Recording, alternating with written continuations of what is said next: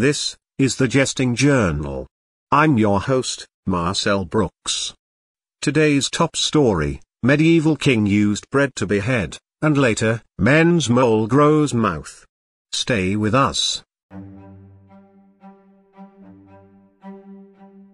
What was believed to be lost from history has recently been discovered, thanks to the hard work of none other than a common baker.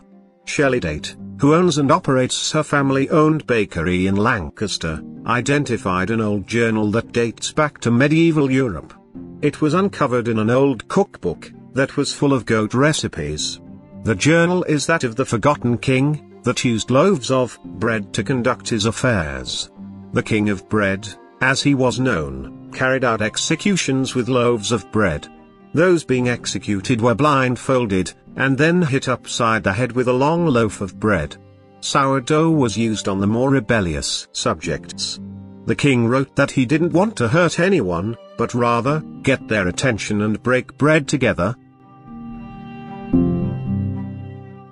You never know what historical documents you might find in your belongings.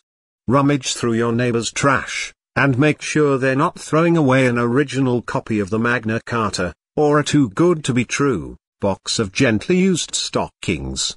Up next, is Marsha Duffman with a story about a man's mole, that is sure to mortify you. Thank you very much, Marcel.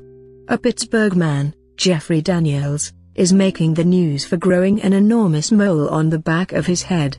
The mole, that measures 5 inches by 3 inches, has captured the attention of everyone that walks by, not because of its size, but because it yells random words. In what was once a tiny brown freckle, has now grown into a mutated hairy mass, with a fully developed mouth. Doctors have told Jeffrey that he needs to stay off the energy drinks and get plenty of sleep and it should shrink back down to its normal size. Jeffrey has discovered the importance of putting a pacifier in the mole's mouth to keep it from shouting words while he is at work as a librarian.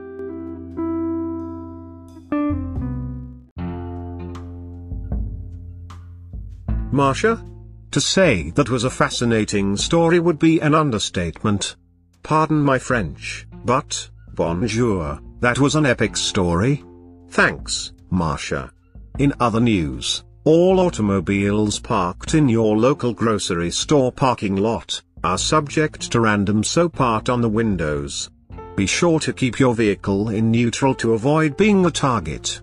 Today's forecast is calling for millions upon millions of bubbles to descend from the sky onto the citizens of Ireland.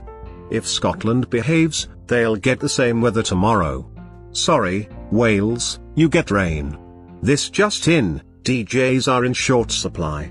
If you, or any of your friends know how to put on a rockin' show, talk to me after the news.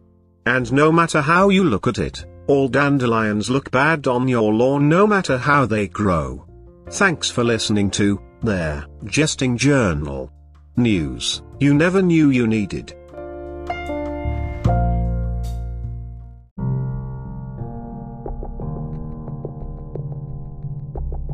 The Jesting Journal is written and produced by J.B. Davis. News theme is by Kevin MacLeod.